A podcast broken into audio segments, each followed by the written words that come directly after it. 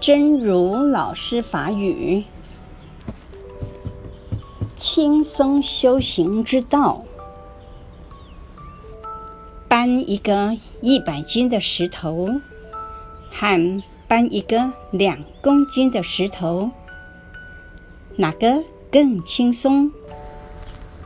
刚掉进水里的木头，和已经泡了十天的木头，哪一个更容易打捞？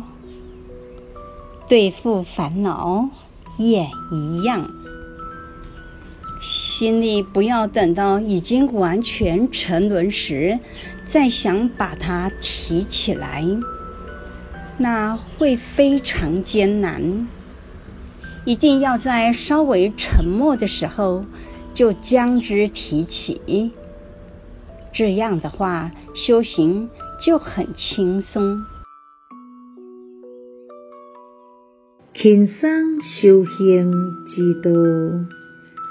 搬一粒一百斤的石头，甲搬一粒两公斤的石头，倒一粒较轻松。拄仔落落去水内底的茶，甲已经浸了十工的茶，都一个较简单，甲考起来。对付烦恼嘛是相像，心力莫等甲已经完全沉落去。才想要甲伊提起，安尼会非常困难。一定爱伫咧小可沉落诶时阵，就甲伊提起来。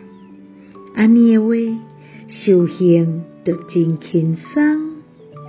希望星星心之勇士第一百九十集。